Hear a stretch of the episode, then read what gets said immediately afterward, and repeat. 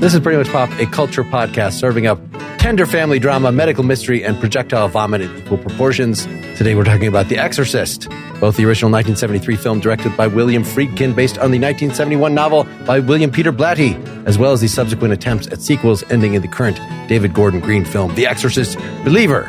I'm Mark Linsenmayer, also known for speaking in eerie, profane voices and emitting foul smells. I'm Al Baker, every bit as scary as my reputation, but frequently misunderstood.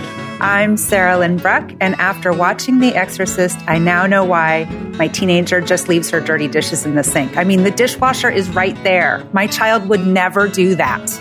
Wow. My name is Lawrence Ware, coming from Oklahoma City, and pea soup does not look like vomit. It doesn't. Nothing like it. Not at all. So that's your main beef with the the original movie. What would I think- you have no, I wouldn't say it's my main beef. It's just that, like, honestly, the effects have not dated well. The drama is good. The overall sense of dread is good. The effects have not dated well at all. Since you've gone right into like nitpicking a masterpiece movie, can I just say I don't think the vomit is supposed to be realistic. I think it's supposed to be weird vomit because she's possessed by a, a demon who's making her No, vomit it's supposed vomit. to be vomit. It's supposed to be real vomit. And that pea soup was fine for 19. When does this movie come out? 1970, 1980? What year was that? 73. 73. It's fine for 73. 2023, it does not pass a sniff test. They cut out the scene where she was eating the pea soup. That's the thing. Like, you know, it's hard to get her to eat anything. Al is right. The movie is a masterpiece. I love the movie. I love the dread. I love everything about it. The actual effects in 2023 do not hold up. I will die on that hill. Her face doesn't look properly mutilated.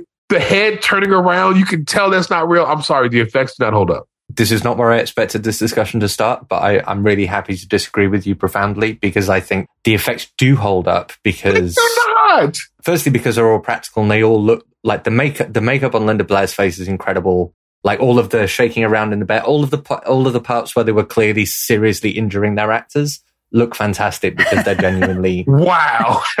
so so the actual injury looks great. Okay. Oh, it looks fantastic. But the Does, um, yeah. but the main thing, the reason why all of the effects, even though some of them like don't look as hyper realistic, maybe as a CGI, as a modern piece of CGI would do, but it all hits so much harder than any, like almost any recent horror film I've seen because of the masterful way that the tension is built up in between all of those scenes. This was the first time that I've seen The Exorcist, and it now might be one of my favorite films. It's incredible. That was the first time you saw The Exorcist. Wow.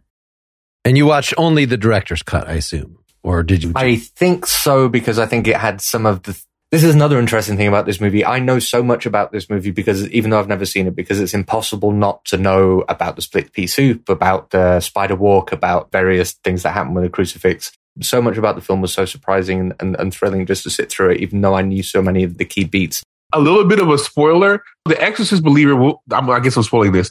I don't love that one. I don't think it's a really good sequel to it. We, we'll get to it when we get to it. There is another movie that is out right now in the theaters. Will come out on Shudder. It is the perfect movie to watch with this movie, but it is so deeply upsetting.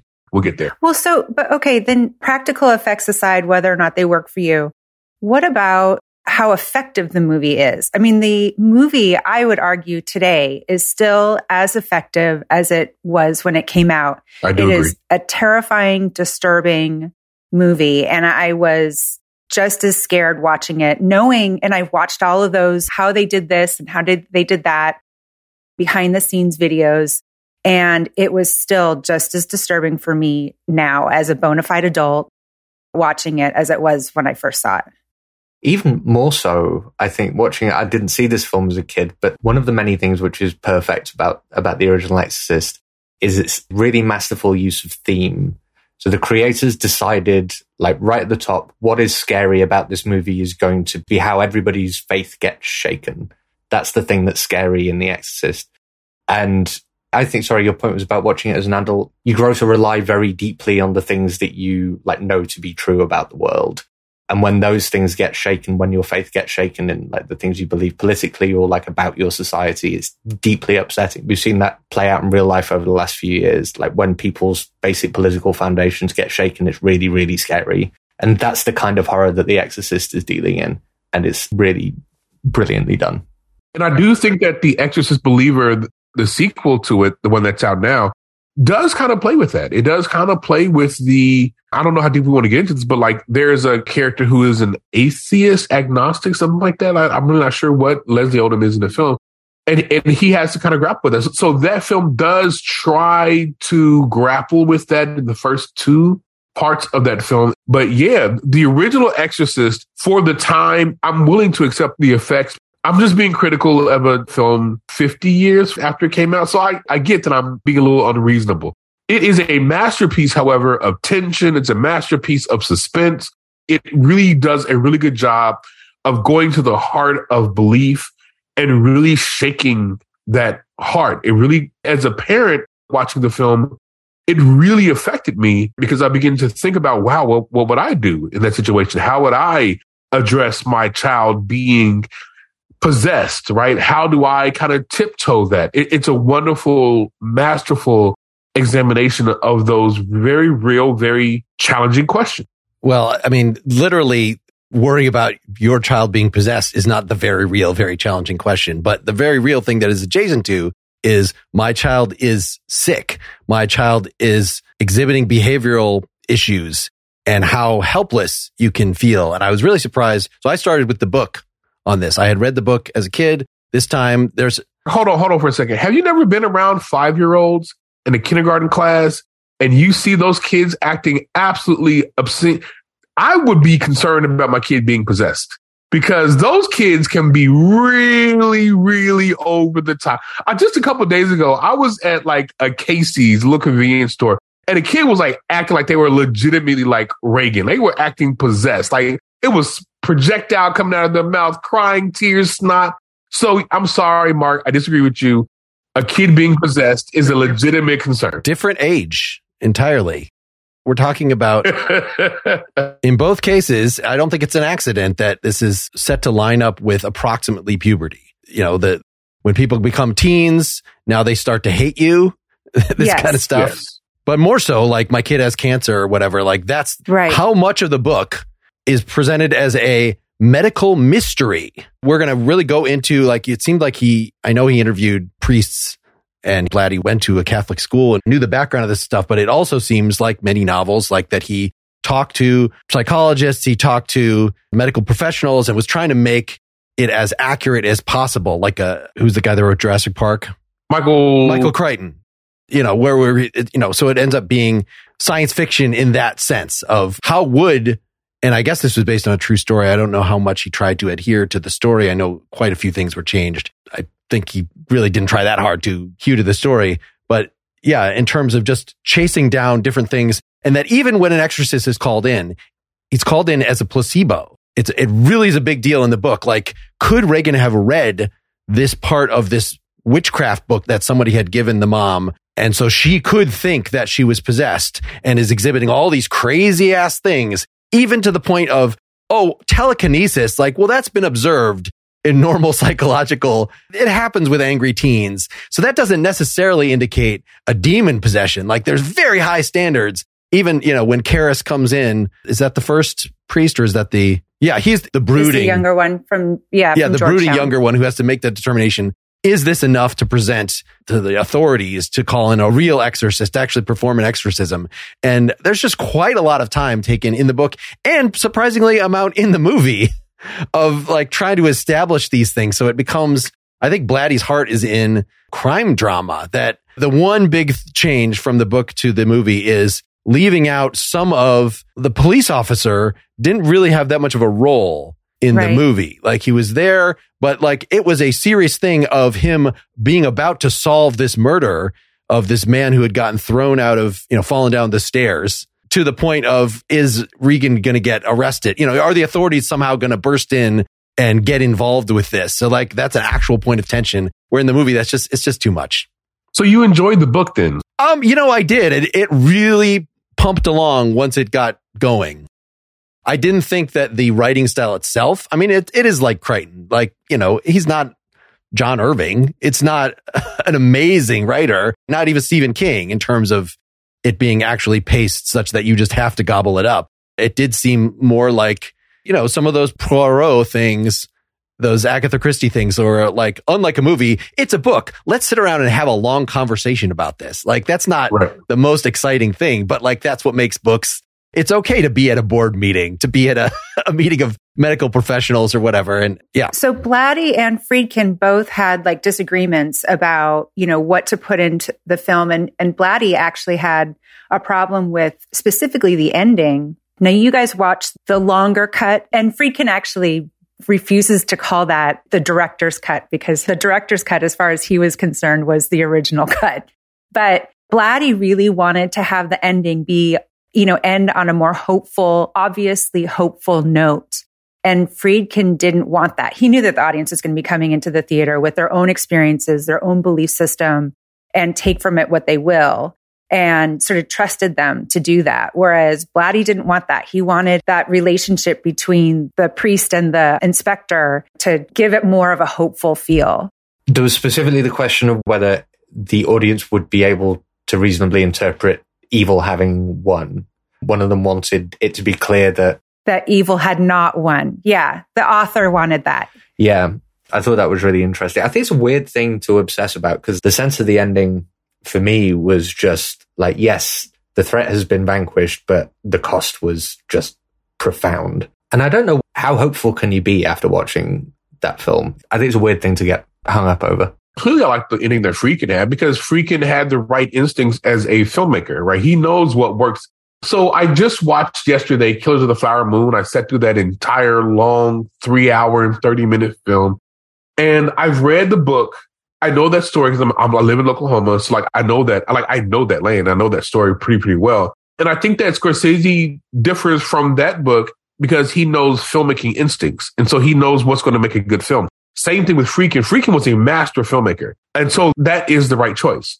Blatty is concerned about his book and he's concerned about the He the- also the wrote story. the screenplay, though. He did, but still Friedkin is the director. So he's going to have the final word. just from what I understand, that Blatty wrote the screenplay and Friedkin didn't like it. So they sat down together and like went through the book and sort of rewrote the whole damn thing. Exactly. Because Friedkin has that filmmaking instinct. He knows what's going to work on the screen. Whereas a writer oftentimes, I mean, you know this, Sarah, like writers are concerned about different things than like a filmmaker would be concerned about. So, you know, Friedkin wants to get the story right, but he also wants to hit the audience. He wants the film to be impactful.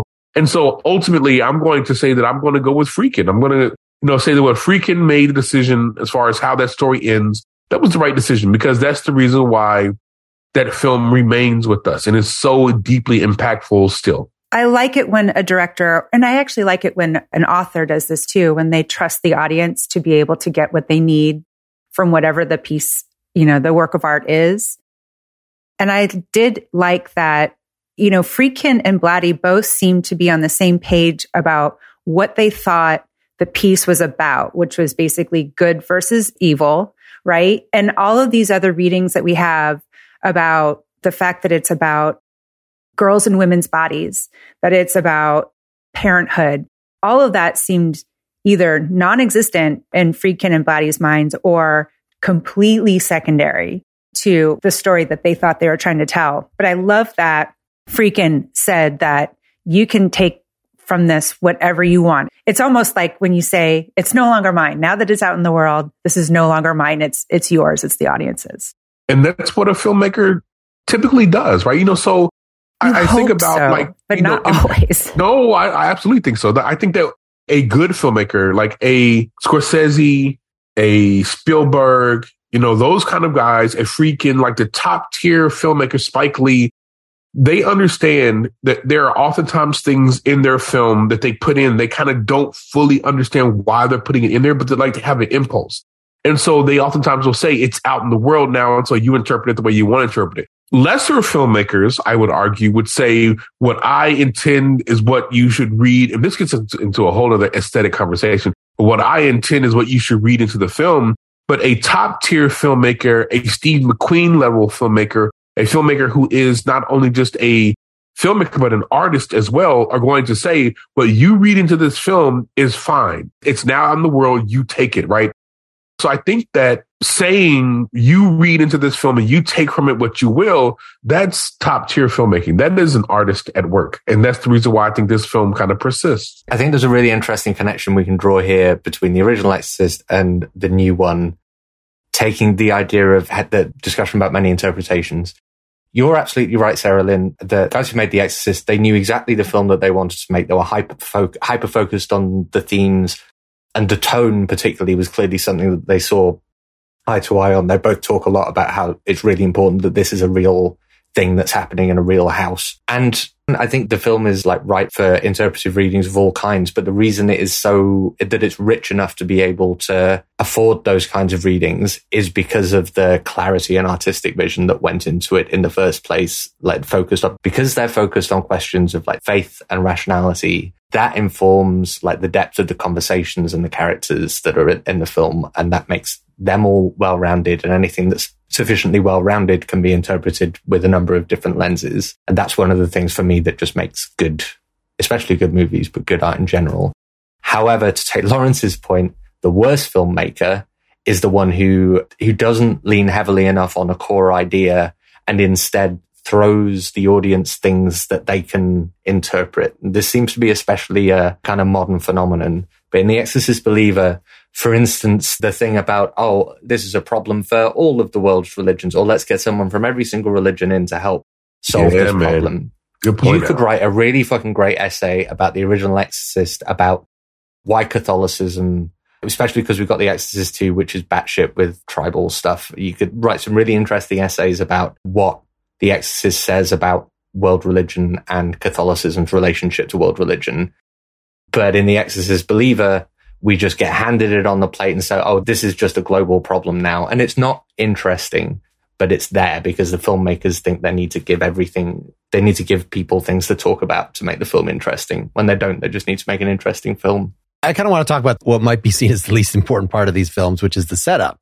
If it's supposed to be traumatic, I was saying, like your child getting sick, then establishing the relationship between the parent and the kid is important. And in the new film, they really lean on that so that the trauma is actually more, what if your kid disappears? This is the thing right. that is just, there have been so right. many movies and this right. has been returned to so many times of it just being an absolutely, I'm not really thinking my kid is going to get possessed. I'm not even thinking that my kid is going to get cancer, but disappearing is like a fucking constant thing that you're potentially wigged out about. So what did you, what did you think about them in the new film, for instance, leaning so hard on that aspect. I mean, it really makes it quite different that it becomes a public event, that it invites this kind of public solution. Where in the first one, the setup is she's a famous actress and she has fancy people over for parties. And I just, when starting the book, this is why my initial idea of the book was not very positive. I just did not give a shit. Like I was like, get to the okay. exorcism part. I thought the setup actually in the new Exorcist was really effective. I like the fact that our point of view parent was a dad. I like that he was also, though, a single dad. He was a single parent. And we have someone who is a non believer. He is an atheist. And we've got that in comparison to the family with multiple children. So he's a single dad of a single child. And you've got the family who's very religious they're part of one of those new churches. They've got multiple kids. And I like that juxtaposition. I really like seeing that comparison. I wish that they had kind of leaned on those differences more and really kind of played that out. That would have been, I feel like maybe made for a more effective movie. Again, like Al said, they would have made a decision on what this movie was really going to be about. But they didn't do that enough, you know, in my opinion. I wish that they had done that more. But I thought that the setup of you do worry about your child disappearing. You do worry about, and this could be literally disappearing like these girls do in the woods. It could be disappearing because they're trying out drugs or they're disappearing in lots of different ways. But that is a very real fear for parents today. Goes back to like, was it M? Peter Lorre's in it. Oh yeah, yeah, yeah. I know. There's a, fam- there's a famous scene where a girl, girl, buys a balloon and then disappears, and the balloon floats away. I was just thinking how like the terror of just having your child disappear and that being the emotional crux of a movie is nearly 100 years old. That's great. Okay, I'm going to disagree. I'm going to swerve here. In the 1980s, you had 10 or 11 like major kidnappings of little kids and they were being killed. And so when I was growing up in the 81, 82, whatever, we were able to kind of roam around and be free and parents were like off doing their own thing. I remember you used to kick us out of the house and let us kind of be outside for a very long time. Then you eventually come in. It, it, reminds you like E.T. and that film and how the kids were always out. After the 1980s, these kids disappeared. And because of that, everything changed. And so now a parent's fear began being your kid being killed and kidnapped. I think that is a played out trope. It was effective in the 80s, really effective in the 90s, kind of started dying off in the 2000s. And so for them to build the Exorcist believer on that trope, eh, it felt a little tired to me in the in the movie theater. Now maybe that's me being hyper aware of that trope and like the persistence of that trope. I think that's kind of fair because it is an old trope. They didn't do anything new with it. What's admirable about it is it means that the filmmakers at least tried to connect with some part of what made the original Exorcist scary, which is a focus on just a really basic fear Agree. But I, you're you're right. They didn't do enough interesting with it, and it certainly wasn't pure or stark in the way that the the first one is. Even though I felt that was probably the most successful thing that they did in in the film was coming from that parent's perspective. It was so good in the original film. I watched that film, the first one, for I don't know the umpteenth time, and my heart just goes out to Chris MacNeil every single time. You know, I'm thinking, why is this called The Exorcist? This is about, for two thirds of the movie, it's about her, you know, and it's about her dealing with her kid and just that whole, even before they get to the bed shaking and her head turning around and all that kind of stuff, her getting all of that medical nonsense, you know, the spinal taps and the going through the MRI machines and that was just as terrifying to me as the demon possession was watching this kid go through all of that and watching the mom watch her daughter go through. I mean, I agree with you, but honestly, like, what's a better title for a film than The Exorcist? That's going to drag, like, that, that's the instant seller. That's going to drag you in. Title aside, the films that The Exorcist, the original Exorcist reminded me of more than any were Jaws and Erin Brockovich because so much of the emotional drive of the first two acts of the movie, say, is Chris MacNeil being systematically let down by all of these institutions which she always assumed she could count on. That's what she believes in.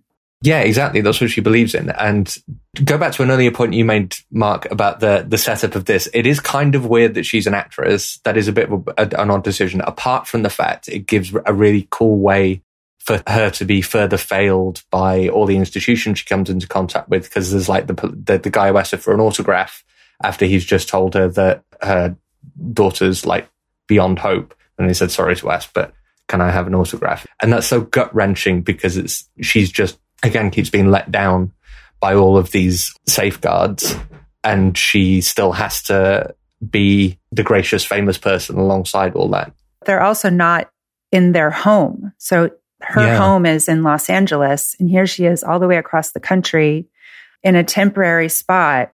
Actually i hadn't really given that much thought to it but that is kind of interesting that here they are they're strangers in some place where they don't live, you know, and the kid is, I don't even know if the kid is going to school. I never see the kid. Was the kid in school? I don't know. remember. I don't remember. No, She's remember. got like a governess situation going on, it seems. It is referred to in the book that this happens over weeks and she's like acting out at school or whatever. But it's not okay. even it's not even shown. But yeah, it's, it's mostly shown. that she has this tutor who's religious and who tells her about some religious stuff. Is that the woman, the um, assistant? That was living with them? Is that who that was? I think so. Yeah, I think so. There's a good story reason for that to be the case as well, because it's really it's like useful for the story that she doesn't have anybody to lean on apart from like the local police and whoever else. I imagine that in the book it probably goes into more detail of like laying that out, but in the film, the fact that she's isolated really kind of drives home the theme that Friedkin's trying to hit. So though Mark can probably tell us more about what actually happened here, in the book, the film does a really good job of kind of isolating her and really making us kind of dwell with that isolation, which I think is a filmmaking choice, but I think is was the right one for the film. I feel like I want to talk about Exorcist 2 as a result. The film Exorcist 2? Yes. Why? Why do you want to talk about? Okay, that makes okay, you well, a heretic. wait a second. Wait a second. but before Mark goes on this diatribe, because The Exorcist Two was a bad film.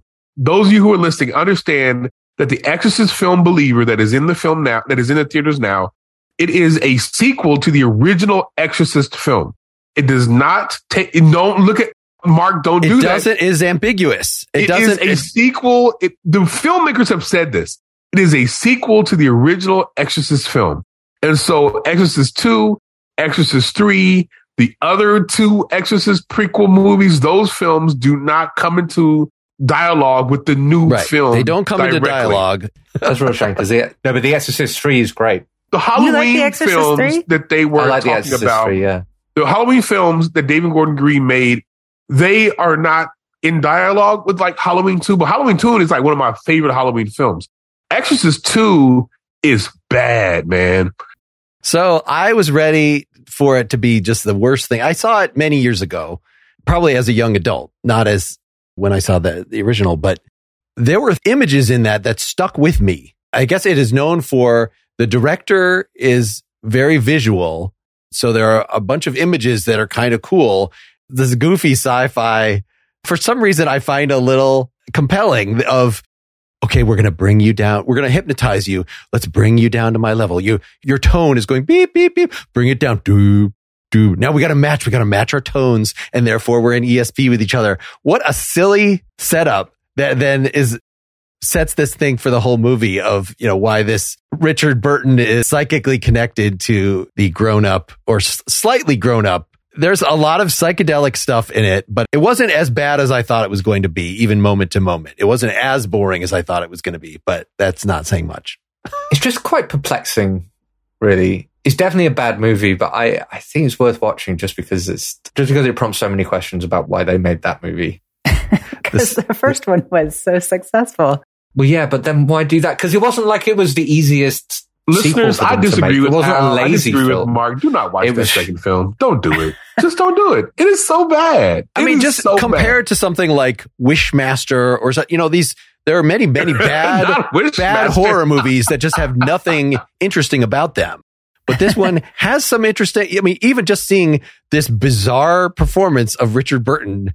Wow, how A drunk? good how drunk were you? A, a good actor and a Very, very sleepy. performance.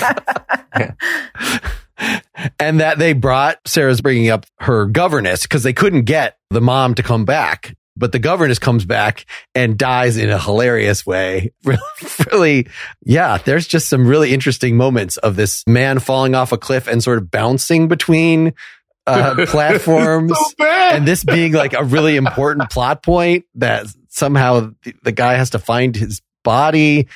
Just crazy.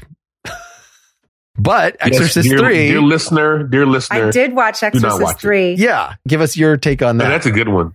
My biggest takeaway from that was all of the uh, cameos that were in that. So I wrote them down. Did you know that Fabio was in that? Yes. Absolutely knew it. C. Everett Koop, Samuel. Larry King, Patrick Ewing, the great Patrick Ewing, Sam Jackson, a number of like crazy cameos of people showing up as like angels and stuff. That movie just I found completely bizarre and weird and supposedly, and it was also written by Blatty and directed by him. Mhm. Mhm. And it was a supposedly a direct sequel. I mean, it was Strangely recast. Like you can't get the same cop actor. I, you have to have put George C. Scott. George It's a C. le- I mean, Scott. of course, George C. Scott is legendary. So like, Yeah, he's a great actor. I have no he problem was with that. He was the absolutely best part of chewing that up the scenery. The Exorcist 3, it has flaws, to be sure, but it has Yeah. one of the best like scares of all of the Exorcist films. Like it is So which- legitimately Yeah, the in the hospital. Mm. we, you guys are making motions. Most people are not watching the video. There is there's some pincers that chop off people's heads that are used But instead, the, the cinematic context of that jump scare is like Hitchcock level brilliant.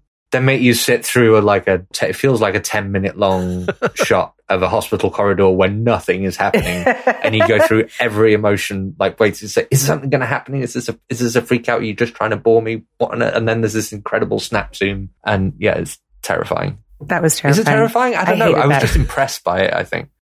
it terrified me. Now I don't know I if it scared. would terrify me easily again, but it terrified me the first time I saw it. I've only I seen not like Exorcist that three once. I, actually, I lied. I've seen it multiple times, but I, it terrified me the first time I saw it. What's puzzling is again, Blatty creating these, he likes the mystery genre, creating mysteries where there really is no mystery. Like in The Exorcist, you know that she's possessed by a demon. So all this, the police and the medical people and the psychiatrists going through things to finally admit what the audience has known from the second minute of the film. And in this thing, it was, oh, who's committing these murders? Obviously, it is the demon, and the demon can possess people. So isn't that just a kind of horror writing? The way you were just, I've not read The Exorcist, but the way you're describing it reminded me of Lovecraft stories, where it usually starts with like just some hard bitten private detective investigating something apparently mundane, and then it's slowly revealed that it's beyond everybody's comprehension and therefore horrible. Isn't that what's going on? So, like, yeah, you, we, the audience, know that it's eventually going to be a demon, but isn't the point to watch George C. Scott slowly realizing that it's a demon. what did you folks think of that in terms of, I mean, he's having, right? The greatest parts of it is when he's talking to this patient who it turns out, you know, it's the same actor who is the priest who you think is dead at the end of Exorcist One. Right. At some point, there's the exposition dump of, of how his brain regrew and I thought found very ridiculous. But just the fact that then somehow he's possessed not with a demon directly, or at least not all the time, but with the spirit of a serial killer. So it turns out like one of these cop serial killer things. Who is the actor that plays the serial killer? He was also chewing up the scenery. He was pretty funny. Yeah, yeah. He looked like he was going to have a great time, actually. Brad Dourif is describing with glee the fact that George C. Scott is interviewing this person whose face he should recognize, according to this, right. but yet part of the time seeing you know, it's not just Brad Dourif's voice or something, but like you see what you want to see or you see what the demon wants you to see, I guess. So this case from his past that's come back. There were definitely moments from both that film and The Exorcist 2, in particular, the many bottles of blood from The Exorcist 3 that like stuck with me like, oh, I have seen this movie at some point 20 plus years ago. Cause that's some crazy stuff. The Exorcist 3 is okay, it's a better film than Exorcist 2. It's not a great film. It has good moments. I think that the George C. Scott performance is really good. But honestly, George C. Scott, like, he's never really bad. But without a doubt, you could live without watching the Exorcist sequels. Like, just live without those. Stick with the first one. Don't even watch Exorcist Believer, to be honest. I was really disappointed by the new film. Just stick with The Exorcist. That's really giving you what you want. Really, if you want a really good double feature, there's a film out now called Evil Lurks. It's an Argentinian film. It's going to come to Shudder on October the 27th. Now that is a really good double feature with the original Exorcist. That's the really only film that I would argue. Now I want to warn you, it's a mean film. Warning, kids die, but it is a great film. It is a really good, disturbing film to watch with The Exorcist because The Exorcist kind of started a number of different kind of films where people are being possessed and there's like found footage films about people being possessed. There's like standard films about people being possessed. I don't love any of the ones that I've seen. The only one that I would argue would be this new one that's kind of out now. And that's just happenstance that is out now. I'm, I don't love possession films anymore. A little while ago, maybe it was Halloween last year, we talked about the Halloween film franchise and what's his name? Something Gordon David Green? Gordon Green, yep. David Gordon Green was right. the director of the new Halloween movies. And I remember you absolutely hated all of them pretty much without exception. I think I found some redeeming features in them, but we'd have to talk about that. I wondered, Lawrence, whether you think, like David Gordon Green, did he butcher The Exorcist more or did he butcher Halloween more, in your opinion? I wanted to ask you that question. Oh, boy. Okay. I'm going to say he butchered The Exorcist more because that 2018 Halloween film is legitimately good to me. I really enjoy that film.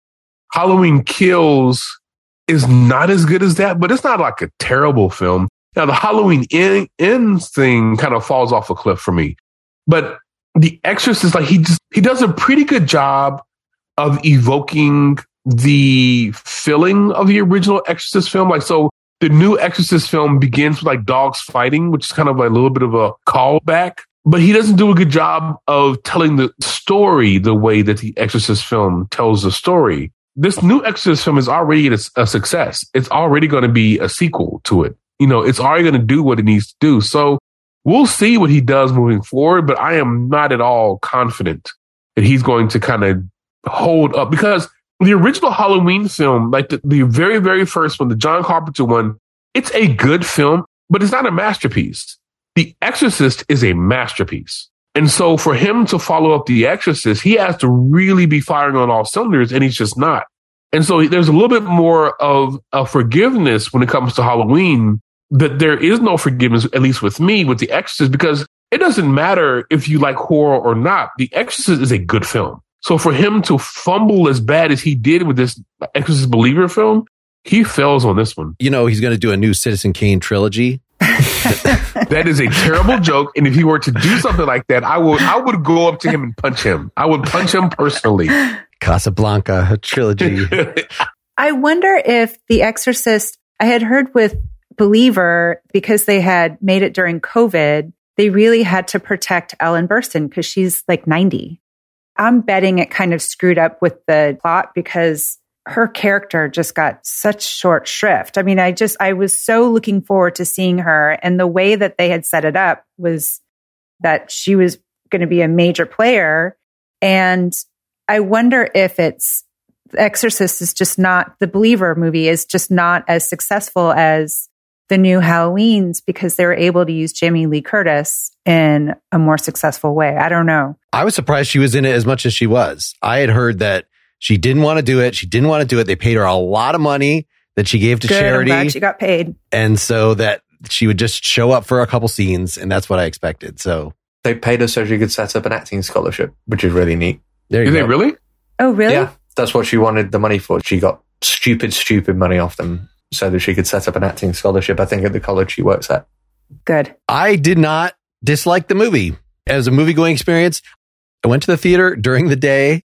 I was the only person in this small theater. Oh my God. So I felt like I could pull out my phone if I wanted. I'm not going to bother anybody, but I mean, I'm not going to say I was super gripped, but like compared to my experience watching the two prequels, which were actively boring, I was not bored during this.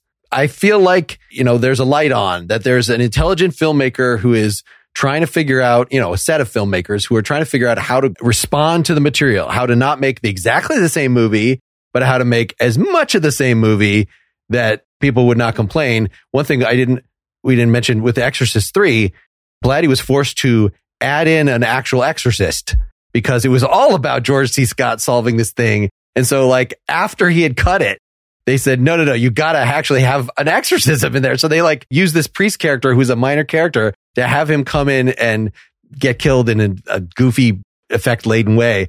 Anyway, people, audiences are expecting something. And I think David Gordon Green and them know what they're expecting. And so we're trying to do, I don't know, I'm seeing it from their perspective. Maybe it's impure. There's an interesting related point to that story is it didn't Blatty not want to call it an Exorcist movie at all. The third movie was based on was called Legion. Right. I think the story was that he didn't want it to be called an Exorcist movie. That was studio pressure too. And then once it was an Exorcist movie, it had to have an Exorcist in it. And I wonder if that just says something about, because the problem with rebooting, just like Lawrence said, the problem with rebooting The Exorcist, which doesn't apply if you're trying to reboot Halloween, is the same issue that you have if you're trying to reboot Star Wars, which is that one of the films in that franchise just happens to be one of the best films ever made. And it's not David Gordon Green's fault that he can't make a masterpiece under these conditions. But then maybe just don't. Just do something else. But you got to make sure people go and see it. And that's why this fucking film exists.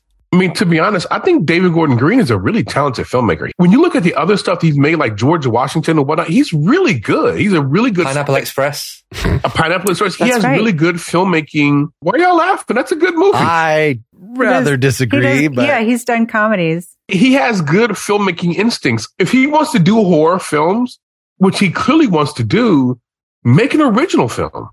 I would like to see him do a really trashy horror film because the best thing. Let's talk about Pineapple Express because it's not a great movie, but it's a very it's very good at being the kind of movie that it is, and it knows exactly what it is. Mhm. And I think the guy, like the problem is, he's always got this huge, like monolithic, like not even films; they're just ideas in the pop culture that he has to live up to, and it's impossible. I'd like to see what happened if he didn't have to take himself so seriously. the Halloween films are an entire ethos. I mean, they are huge films. The Exorcist is one of the best movies ever made. So to make a sequel to that, you're tackling too much. Like make a smaller, good film. I feel like we're being really harsh on him because we're comparing him to the fucking Exorcist. Like, like make a good film that is not a sequel to a great film, and you'll get all the lauding and all the praise that you want. Now, The Exorcist Believer has made $107 million on a $30 million budget. It's a huge success, but it is not as good as it could be. And it's because we're comparing it to the original Exorcist. Go back to making good films. I'm picturing if the Pineapple Express was a Cheech and Chong next generation movie, so that Cheech and Chong were in it a little bit, but then it mostly went to our characters that we, and then, and then they show them a little just for branding purposes, because Cheech and Chong is such a huge draw on the culture.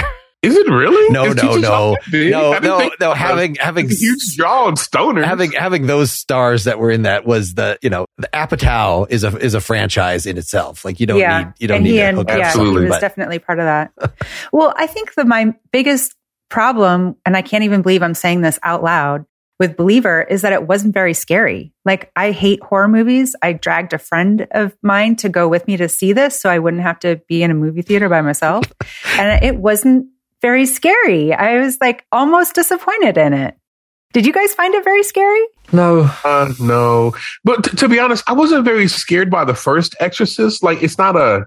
no, it's a disturbing film. It's a disturbing. yeah, Exactly. That's it. That's it. Al. It's a disturbing film, but it doesn't scare me. I counted two jump scares in the first film. I think there's two. There's the torch and Her like jumping on the ceiling, like something, something that she does. Like she's oh, the spider walk. yeah. Yeah, the spider walk. That's it, right?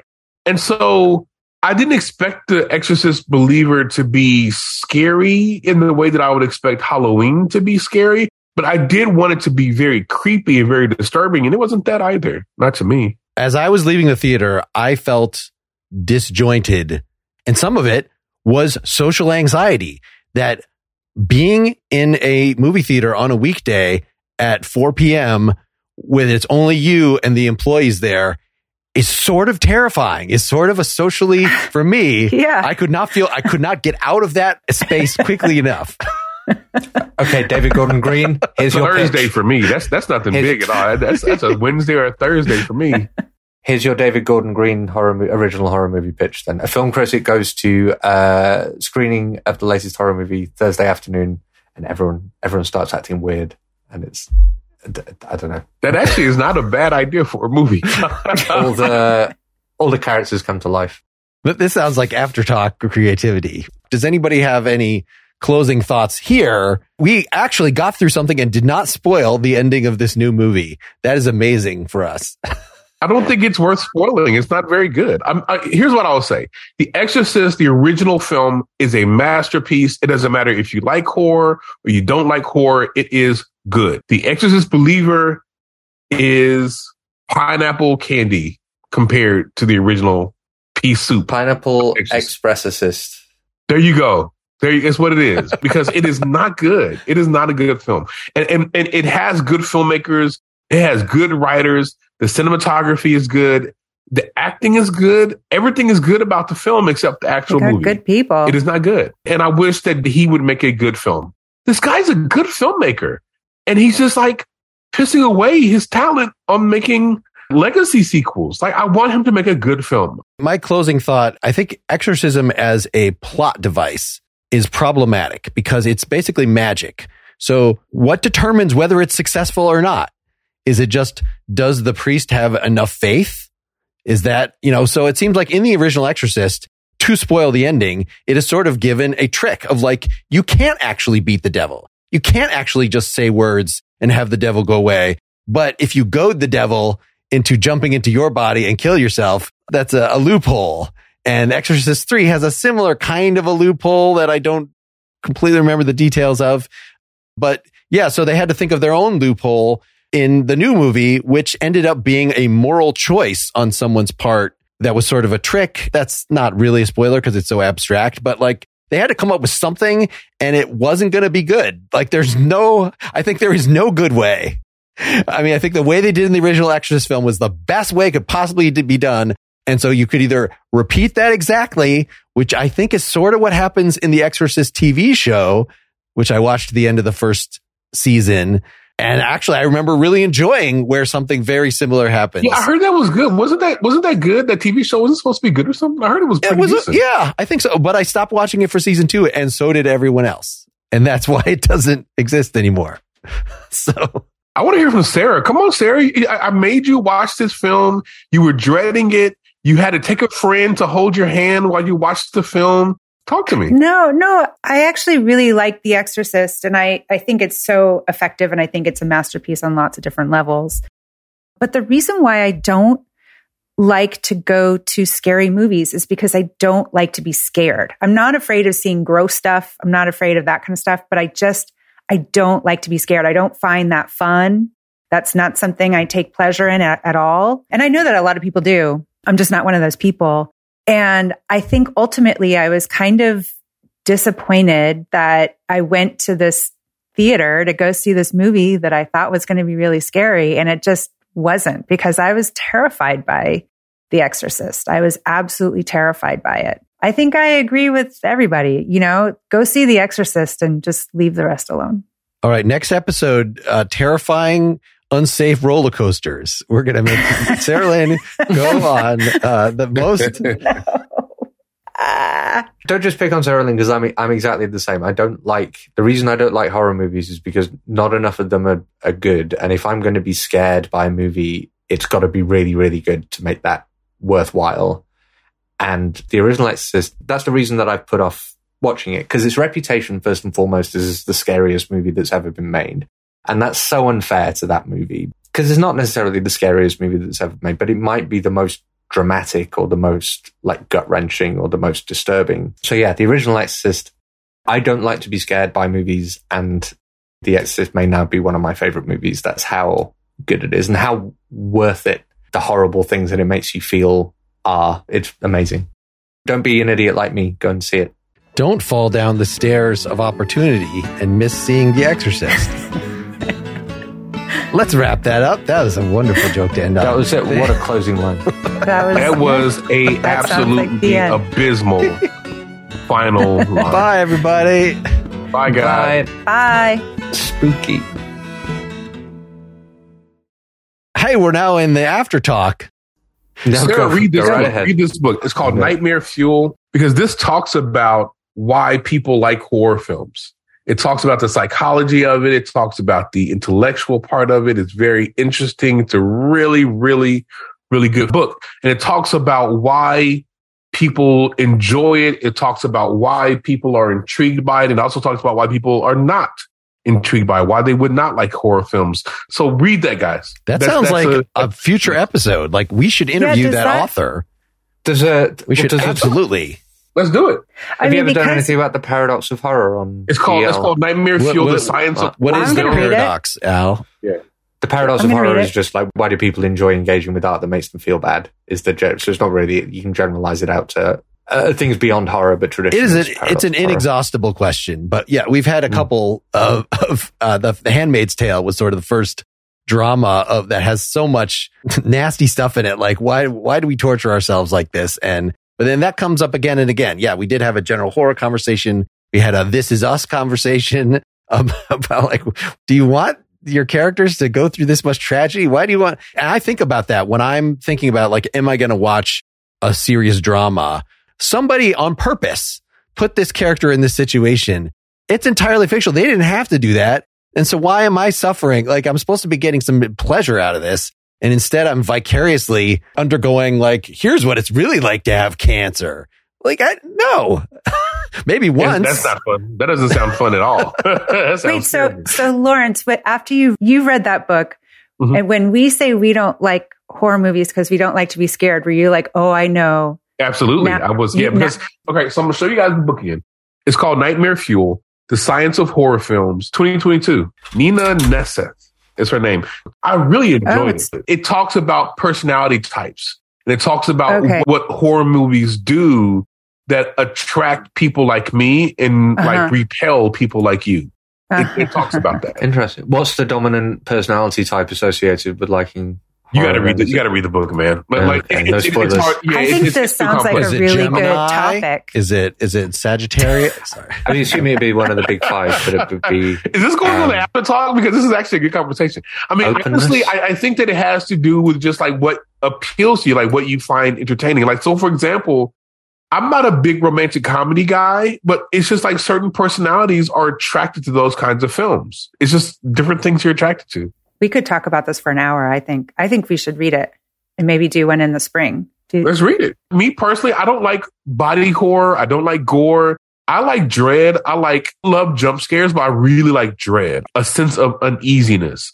And so that's the reason why I love Halloween. That's the reason why I love The Exorcist, but the reason why I don't love the Saw films, even though I think the most recent Saw film is actually pretty good. Yeah, it's interesting because I tend to think like I don't like horror movies because, of course, who would want to like feel gross and disgusted? But then I do like boring, tense thrillers, and who would want to be bored and tense too? So yeah, just different people. I mean, I'm also like, I mean, I'm looking forward to the Scorsese movie, The Killers of the Flower Moon, but It I also so know that good. It's also it's- very unwieldy. Unwieldy. yeah. I think that that movie, though, I'm already thinking, oh, I have to go in ready because it's also going to be, you know, it's basically putting an entire community's trauma up on screen. I don't, I, you know what I mean? It's like I have to prepare myself for stuff like that, but I will see it. I'm excited to see it, right. you know, but it's like, That but why would I such a- put myself through? It's such a good movie. It, it's such an interesting examination of the banality of evil, but also the banality of white supremacy. It is a fascinating film. It's really, really good. Really, really good. Although I do have criticisms that I'm thinking about writing about, but I do have criticisms because it sidelines the native voice for like half of the film, which is not great, but it is really, really good. It is top tier Scorsese. And we haven't gotten a top tier Scorsese for many, many years. It, it- It's it is really, top tier for him. really interesting that like Scorsese because has Scorsese ever done movies about like non-American cultures, like the Irish? he did but- Silence, Yeah. uh, which I think is in Japan, if I remember correctly. But no, not missionaries typically. in he's Japan. Yeah. yeah, he's typically an American. To be honest, like indigenous people, they are American. I mean, so he, Yeah. he is an American filmmaker, but he doesn't oftentimes deal with deal with cultures that are not like His own. Italian American, like white Americans. He, he doesn't said it was based in, kind of in. New York. Argentina, Yeah, right? So, did you say it was based in Argentina, or is this? No, a, no, it's it's, it's oh, oh, American. Yeah, it's American. Oh, it's American. Okay, got it But he doesn't- it's based but in it- Oklahoma. But isn't it like, but it is from the white perspective though, right? Isn't it? It is from the white perspective, yes. Yeah. Now, now, it does take seriously the native perspective, but it is Mhm. definitely told from perspective of white people, which Yeah. is my criticism of that film because that that's a native story, um, and it doesn't go as deep into the native side of it as I would have liked. But he's a white filmmaker, so I can't really criticize him too much. Yeah. You know, Like, is that, I mean, I don't know. Do you want him telling that story? I don't actually. I, I don't, and and that's and that's my point. Like Scorsese has a lot of clout, and him wanting to tell this story means the story is going to get told, which means that you get the offside of it that you're not going to get that native perspective as well. So I'm okay with that. I'm okay with that because I think it's an important story. And one of the things I think that film does really interestingly is that it puts it in dialogue with what happened in Tulsa, Oklahoma in the 1920s, because those are happening at the exact same time right? The Tulsa race riots and this particular evil that's happening in that part of Oklahoma. So it's it's an interesting film. It's a really interesting film. I was really impressed by it. It's also overly long. It's self-indulgent because Scorsese is Scorsese, so he can do what he wants to do. So it needed a little bit more editing. It should have been like three hours instead of three hours and 30 minutes. Like it was a little Yeah. over long. Um, but I really, you know, it's okay. It's okay. I'll, I'll take it. Al's bringing up thrillers made me think that. So I finally got around with my wife to watching Hijack, the Apple TV series with Idris Elba. Oh, yeah. Holy crap. Months late. Which- Jesus Christ, man. I found, yeah, we, we found very fun and so glad as Yes. a, as a, as a spoiler, I thought going into the last episode, they were not going to resolve this and they were going to still be hijacked through a season two. And I, so I think it's very safe to reveal to people that that does not happen because I would have been very mad. and they're like, oh, nope, we didn't land after all. And then as a transition, I was just a couple days ago looking at things on Netflix and watching Blood Red Sky, which is a 2021 movie. Does either of you know about this? So, it, Of course, of course, I've seen so it's a hijack movie with But vampires a. Oh wow. that the, the hijackers don't know what they're up against. You know, so it's like, it's not a very good. Although I will say that there is a new Netflix TV show called The Fall of the House of Usher, which is incredible. I really enjoyed that. yes, we are talking Now- about it next. So we are. I don't know if Al agreed, but I thought the rest No, of us I, agreed. I, I was just I, I, for the don't, I didn't think we agreed. Okay, well, I'm not. I'm not going to say. I will say this since it's Halloween time, and since I want to be controversial and make people come back. I don't like Edgar Allan Poe's poetry. I don't think he's a good poet. There we go. There we have it. And and That this film really cemented that. He mentioned that because a lot of the people in this in this show like look at the screen and like quote Edgar Allan Poe, and I was listening to that. I was like, you know what? That's not a good poem. Hot take: Edgar Allan Poe overrated as a poet. Overrated. Good think storyteller. I think he's rated exactly correctly as a poet. which is okay. Good. We're, we're gonna It's fight. like- It's fine. We'll fight later. We'll fight later. Yes, the reason the reason that I did not track down the Exorcist TV show season two and try to watch that is because we'd had some back and forth about what the next topic was going to be. We're going to talk about it in less than a week now, uh, within this with this, this calendar week, and that it was going to be the Fall of House of Usher, and by extension, is it Flanagan or Flagan? Flanagan. Flanagan. Get his name. The Put some respect on that man's name. Hey, it's the after talk. I'm warming up here to next next week. But yeah, what a what a stranglehold he's had over Netflix with just this hit after Yeah. hit when in Absolutely. Halloween time at least comes around.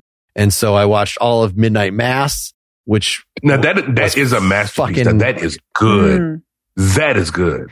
uh and then Okay, I'm so starting this is I Usher's kn- showrunner. Yes, and I know the Midnight Club is not as well liked and maybe he had a little less I haven't even with. finished that. I couldn't even finish that show. It's at least fun to see that there's, you know, it's the same cast through several of these It is. things. So it's Now he he's he's done with Netflix. Actually, he's going Hmm. over to Amazon with his next show. Amazon bought him out. Like he's really. I wish that he would make more films because the films that he's made are really good. Like Hush is good. Doctor Sleep is good. Oculus, I think the name of the film is really like he's a really good filmmaker. It's just that he's like made this pivot into making television shows. I'm happy to have him there because I think he's pretty good at television shows. He's pretty good at the, at the writing and whatnot. I would prefer to see him make more movies though. Like I, I mean, I'm a movie critic first and foremost. That's that's my first love, and we just haven't gotten a good Mike Flanagan film since Doctor Sleep. That's been too long. We, we need more films, less TV shows. That's that's what I say. Any other things you guys are Did you want to talk about spoilers? Oh, yeah, that's interesting. That spoilers email you got. Sure. Do you want to? Do you have that in front of you? Do me you want to read? Do you want to read the relevant portion of that? Wait a minute, what happened? I, I didn't get this. I thought- was, was an email sent to me as well? I thought. I thought. I thought they were calling Lawrence out.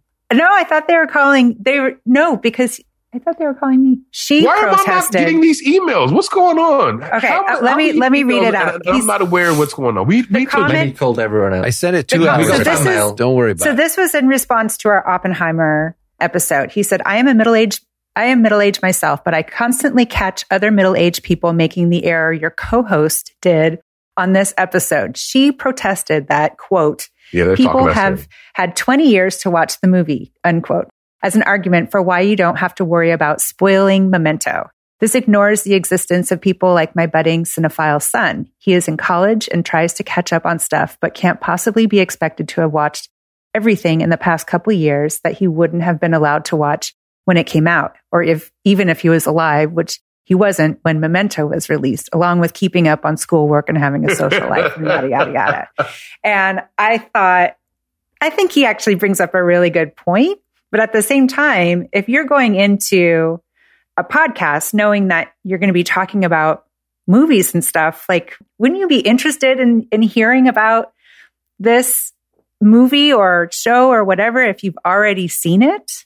I mean, it's not like we're a review show. We're not reviewing it. We're we're dissecting it. We're analyzing it. Yeah. that's a very good point. Ah, that's I want to.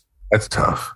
I want to say firstly, I'm just delighted that we got correspondence. That's that's lovely. write us emails, guys. Those of you who listen to us, Right- write us emails. Bring it on. Bring it on. tell us, tell us we're wrong. I would, also, I would thank the gentleman who whoever said it, but he's person not a supporter. I'm sure.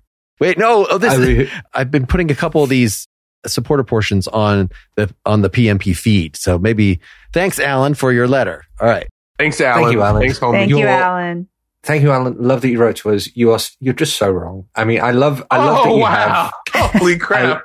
I think I think the fact that your son is a cinephile is fantastic. As a budding cinephile, when I was a teenager, yeah, I knew that fucking Rosebud was the name of Citizen Kane's oh, sledge Oh, before I went into the movie. Al, yeah, I oh, knew. God. I knew. I even, I even knew. I even knew that that Bruce Willis was a ghost in Sixth Sense. Just like minutes after that movie came out. Whoa, are we just spoiling everything? We're just going to do a Yeah, whole bunch of spoilers. because because the great thing about being a cinephile as a teenager now is you've got a hundred years of film that is so that true. have been that, That that have so been true. made beforehand, and the cost of that is everything's the things are going to be spoiled. You're gonna if you can find somebody who can watch The Empire Strikes Back for the first time and not know that that Luke Skywalker is is Darth Vader's son, then like more power to you. But the reason that that but this is the horse, this is the hill I will die on. The reason that The Empire Strikes Back is a great movie is it doesn't matter if you've been spoiled or not. The movie does the work to make you feel the things you need to feel, and that's what a real cinephile will understand. I feel like I'm careful about how I give spoilers that I have a sense of would my experience actually be lessened if I saw this film after this person said this thing to me. And in the case of a shitty movie, it's not going to be lessened at all because it's already going to be bad. And in the case, you know, so there, and that's why I was abstract enough in talking about this one that I don't think it's, you know, ruins anything to say somebody has to make some sort of choice. And that somehow determines how the exorcism is going to turn out. Yeah, I think we should say what we need to say to make our points, but not necessarily. Again, I guess I, I don't know. Most of the time, Lawrence is the one who is like, come on, you wouldn't be listening to this unless you expected everything to be spoiled. This memento was one of the few points. And actually, the next paragraph of this gentleman's email actually says, however, I also didn't agree with the other panelists cutting you off from expressing your point which I was interested in. So I don't know. m- Maybe this is just something we have to talk about beforehand. Maybe. Uh, You know who does a really good job of this is Karina Longworth in her series on movies from the 20th century. And she Mm. will, and she talks about movies that are really, really old, right? And that many people have or haven't seen. And she will always preface when she's going to be talking about um, key moments in the film, she will preface that and say, if you haven't seen this movie, stop the recording and go watch it and come back if you're if you're interested. Otherwise, and I kind of appreciate that.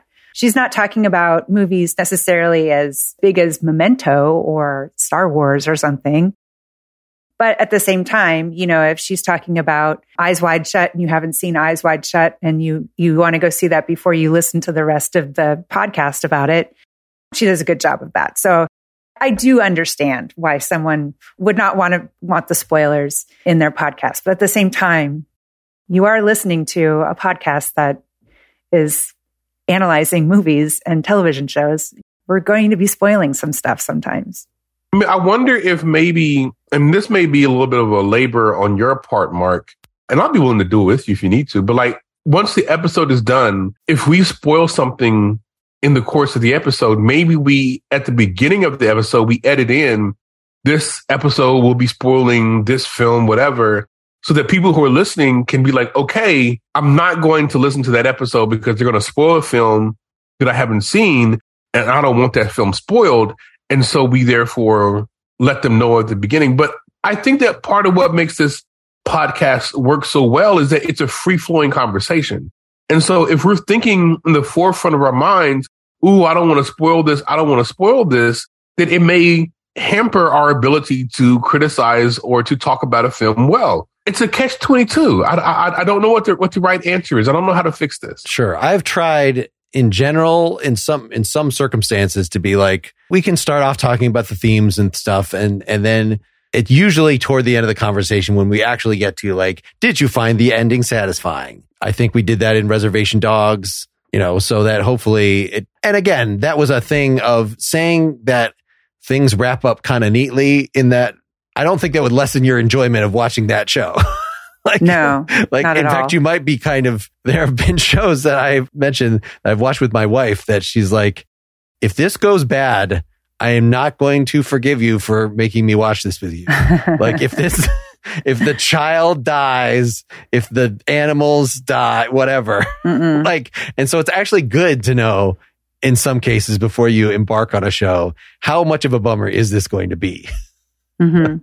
I mean, so what's the fix? I mean, should we, because the criticism is a good criticism. Should Yeah, we edit that in? Should we just continue with what we're I doing? can, I can make more of a point when I'm going, doing my editing pass to like, okay, we really hit a spoiler. Let me just actually insert a standard thing, spoiler warning or whatever, you know, if we don't actually say that on the show, which we never do. So We could just we could do a, a new bit where at the beginning we say spoiler warning for everything that we're going to discuss.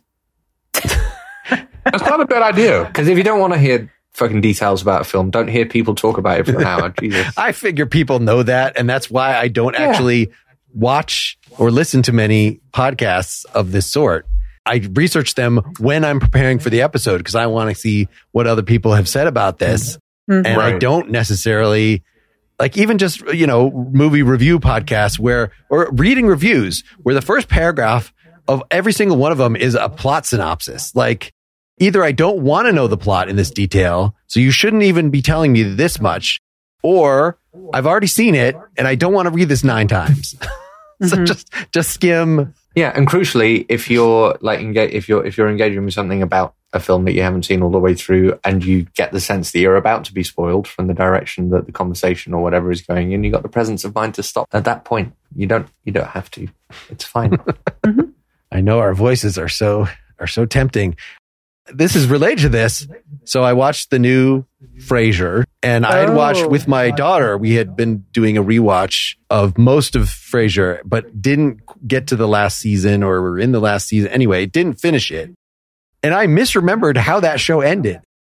I thought he marries Roz for some reason. If you guys know the show enough to for that even to be I I, meaningful. I know Frasier really well. I have no idea why you would remember I- it I I don't know why why I thought this.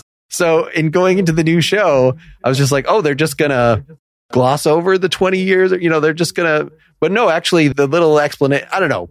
Did you guys it was not as bad as the Night Court reboot, but Oh. you um, know, it, I heard, of I heard it was surprisingly good. I think I'll probably watch it at some point. I was a I big haven't, I haven't watched. I, I didn't watch the original Frasier, so I don't even know if I should Yeah. jump in on this.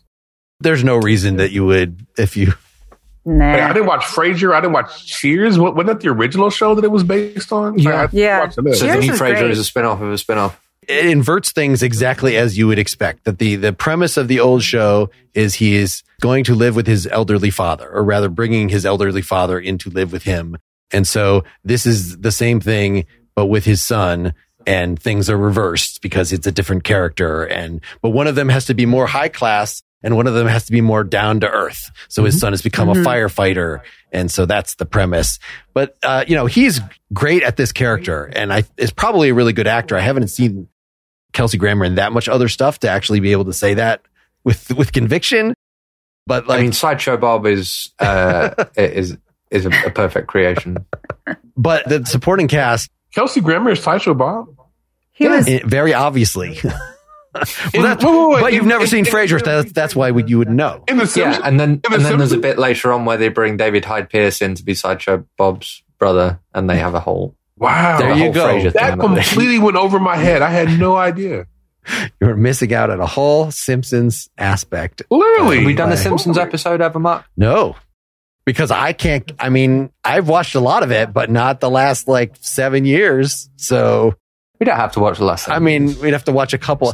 I, every once in a while, I will, you know, like the Halloween episode. But even that, like maybe it's been three years since I watched one of the Halloween episodes. Mhm. But that was like at least a kind of like going to church on Christmas and Easter. I watch Simpsons once a year. yeah. I've seen every single episode of The Simpsons. Every Oh, single wow. really? Yeah. So Uh, and, and, I've, and I've seen it multiple times. I've gone through and rewatched The Simpsons on Disney Plus. I love that show.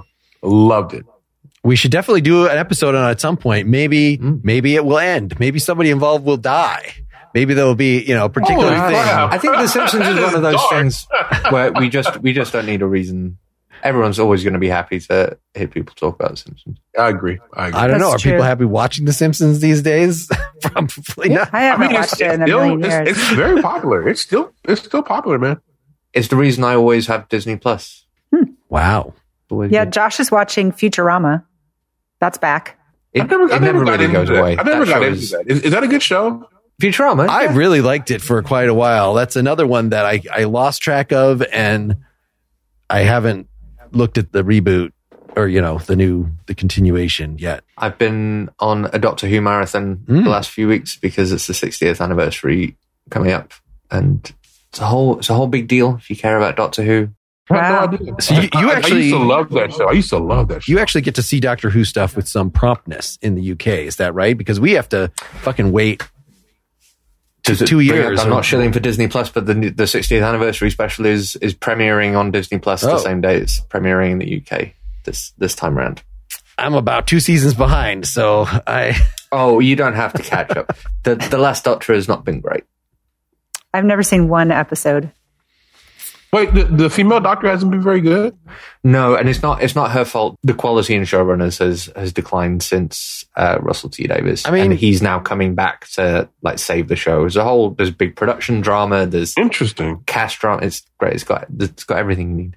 because Doctor Who has been one of my favorite TV shows for a very long time. Now I lost track once the female doctor took over because I just kind of lost. I just lost interest a little bit there. Hmm. Maybe it's my own sexism. I'm sorry, guys. no, it's just the writing. Yeah, it- maybe It's that's not. what it was because like the, the writing. She's just as good me. as anybody else, but it's yeah, just, the writing fell off for me because like I remember I loved all those other doctors. It's just with her for some reason it kind of felt off. Maybe that what just what it was. But I really enjoyed it. So I'm really looking forward to if he comes back, I'm back. I like that guy. I like him quite a bit. He's a really good writer. And the and the new uh, the the new Doctor is Ncuti Gatwa from Sex Education, who I don't know if you guys have seen that show, but Black Yeah. Doctor, which is a big deal. That's huge. And very young Very young. with and but we're really excited because Russell T Davies, the showrunner, is coming back. He's turning into one of the UK's greatest TV writers. He's done loads of really incredible miniseries. What was it called? It's a Sin was one of the recent one, the drama about the AIDS crisis now it Oh, unfolded yeah. in the UK. no, I didn't. I didn't watch that. I It's, didn't watch it's incredible. And he brought Doctor Who back in 2005, and he's now coming to, to take it back again. But everyone's very excited. Is he going to be an aggressively gay doctor? Is that part of the thing? Like his character on Sex Education? That's one of the things. I don't think so because I mean I don't I don't know. You never know. I what, mean, Ru- Ru- Russell, Russell, T. Davies, is is himself. very right pro. he's very he's very let's gay. have lots he of gay relationships in the show and stuff. he always does gay representation in a really interesting and subtle way. Like he's because he does a few things. He did queer as folk as well, which is so sometimes he's just telling gay stories, and he's like obviously very good at that, very grounded. Uh, and always, they've always got a really great emotional depth. But he also is very good at doing representation more broadly on screen.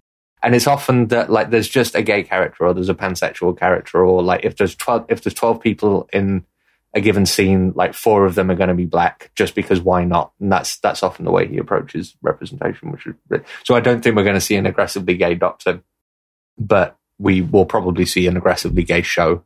I've gotten very favorite. into Doctor Who at various points, including we probably talked about the audio plays, the the Yeah, yeah. I'm trying to introduce my girlfriend to those at the moment because they're really into the TV show. Yeah, if you're into think the old audio stuff is show- some of the best Doctor Who. and I still have not made myself. I, that was one I started. I like went back and watched from the beginning, including on these bootlegged ones. There's there's some episodes of the show that do not exist anymore, except in mm-hmm. audio form. But people have put together like a series of production stills with the audio. So by the time you're like, I don't actually remember which ones I saw and which ones I didn't. in some ways, like. I got the I got the point enough, and it you know tells you these characters and what they the monsters and what they look like, and uh, but then I think I still somewhere around Doctor Five or Six. I have not seen every episode, and I really have not seen. I guess eight was the last one, or seven was the last one in the original run. I've probably only Uh, seen seven Yeah, I've probably only seen one. like three episodes that he was ever in. I mean, it is. I I love Doctor Who enormous. Along with Star Trek, it's one of my favorite just properties in general. And watching every single episode of Doctor Who is a Herculean task. It is a, a, a show made in the 1960s for children, and not all of it is very good TV. Sarah, you going to take on that challenge and and uh, put of in course she's not. Of course she's not. she, she's already watched The Exorcist. I'm happy with her. She, she can do whatever she wants to do now. Some of it that was very very scary. Watched I watched the episode Midnight a couple of days ago. It's one of my favorites. It's just a, a little horror story where the doctor is stuck in a room with a few other people and there's something trying to get in. And it's the thing with the alien who possesses people and then repeats after them. Yeah. you guys know what I'm talking about. Yeah, if you like, since you like Black Mirror, Sarah, I bet if you Mm. if we if we curated a couple Doctor Who episodes for you, you would like it. It's very similar to Yeah, Black yeah, Mirror. like don't ask her to watch the entire series. Like give know, her like but- ten episodes to watch, and she can do So- that. But there was also an idea floated that we would be talking about Yellowstone, and I feel like we just need to make a decision here. Oh, Like, yeah. we should definitely do that. We are waiting an for. investment in time, because I also like to read books and stuff, and now, just waiting. you know, go I've to my day job. I've still been. I, I went back to it, and I've still only maybe gotten through two and a half episodes of the first half of the last season. But I think yes, it was when the second half of the last season comes out, the last season with this cast. Then that was when we're going to try to that we hit. Well, then let's do it then. Let's do it. If you guys are up for it, if you don't actually, if you start watching, you don't actually enjoy it, then do not make yourself They watch have no five choice. seasons. You of have this no, no, crap. no, no, no, no. You have No, no, no, no. choice. We'll Yellowstone is one of the most popular TV shows out there. You have no choice. Watch the damn show. Watch the damn show. We're talking no about it. If, if you want, if you want people to listen to us, you need to put out there what people are actually watching. People Watch the damn actually- show. Watch Yes. it. I'm not trying to I'm hear trying. this. We're curating random deep stuff to us. No, we're popular. We're doing popular culture. Watch the damn show. Do you think predictively that Sarah will enjoy the rodeo, the much ro- rodeo porn No, that is in there? I do not think she'll enjoy the rodeo stuff, but I do think that she will absolutely enjoy the stuff on the ranch. She will enjoy that stuff. that stuff, stuff? is good. The stuff on the It's all, ranch, it like the sounds so outdoorsy. Nah, trust me. There's a lot of ranch dressing involved. Oh, my oh. god, it's time to go. It's time to end it. My man just made a joke about ranch dressing. It's time to go, guys. they dress like they're on a ranch. That, anyway, all right. Bye bye, everybody. Thanks, Bye, of guys. Bye, everyone. Bye. Bye. Bye.